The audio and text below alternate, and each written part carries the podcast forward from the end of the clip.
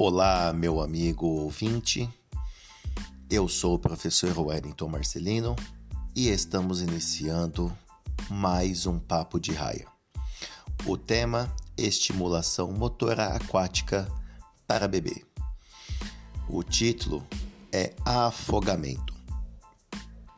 Uh, a participação em aulas regulares de natação reduzem 88% o risco de afogamentos para crianças entre 1 a 4 anos de idade. Esses dados são retirados segundo o INAT, o Instituto Nacional de Natação Infantil. É, sabemos que no mês de novembro nós fazemos uma campanha que a, a busca é para diminuir o índice de morte por afogamentos no Brasil. Né, que tem sido incessante a, a, divulgação de imagens, vídeos e mensagens é, pelas redes sociais. Mas só isso também não é o suficiente. E como evitar o afogamento? Uh, eu listei aqui algum, algumas formas importantes para que nós possamos estar conscientizando, né?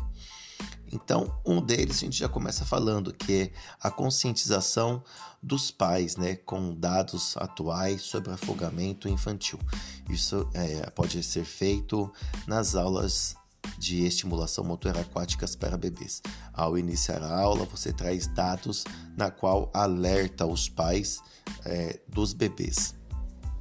É, não deixar baldes, banheiras, piscinas infláveis com água em lugares de fácil acesso aos bebês. Isso deve ser supervisionado por todos dentro da residência.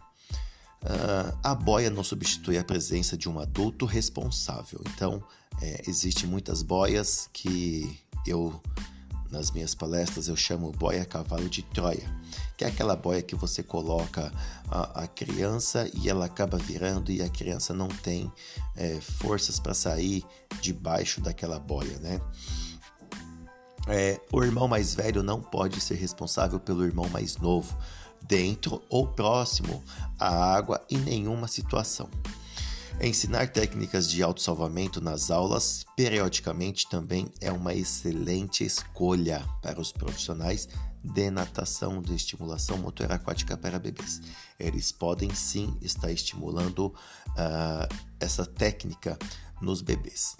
É, instruir a criança que se pode entrar na piscina com um adulto dentro. Então, aquele bebê, aquela criança, ela só pode adentrar na piscina quando um adulto responsável estiver próximo dela. Não é porque a criança aprendeu a nadar que ela é prova de afogamento, né? Isso é uma frase aí da, do Instituto Nacional de Natação Infantil. Uh, a natação não é um luxo, é uma necessidade para o desenvolvimento e a segurança da criança. Por isso, quanto mais cedo inserimos os bebês nas aulas de natação, tanto eles como os pais são orientados sobre os riscos e procedimentos de segurança, bem como é ensinado técnicas de respiração e movimento que ajudam em uma situação de afogamento. Tudo bem? Esse foi mais um Papo de Raia. Um forte abraço e fique com Deus.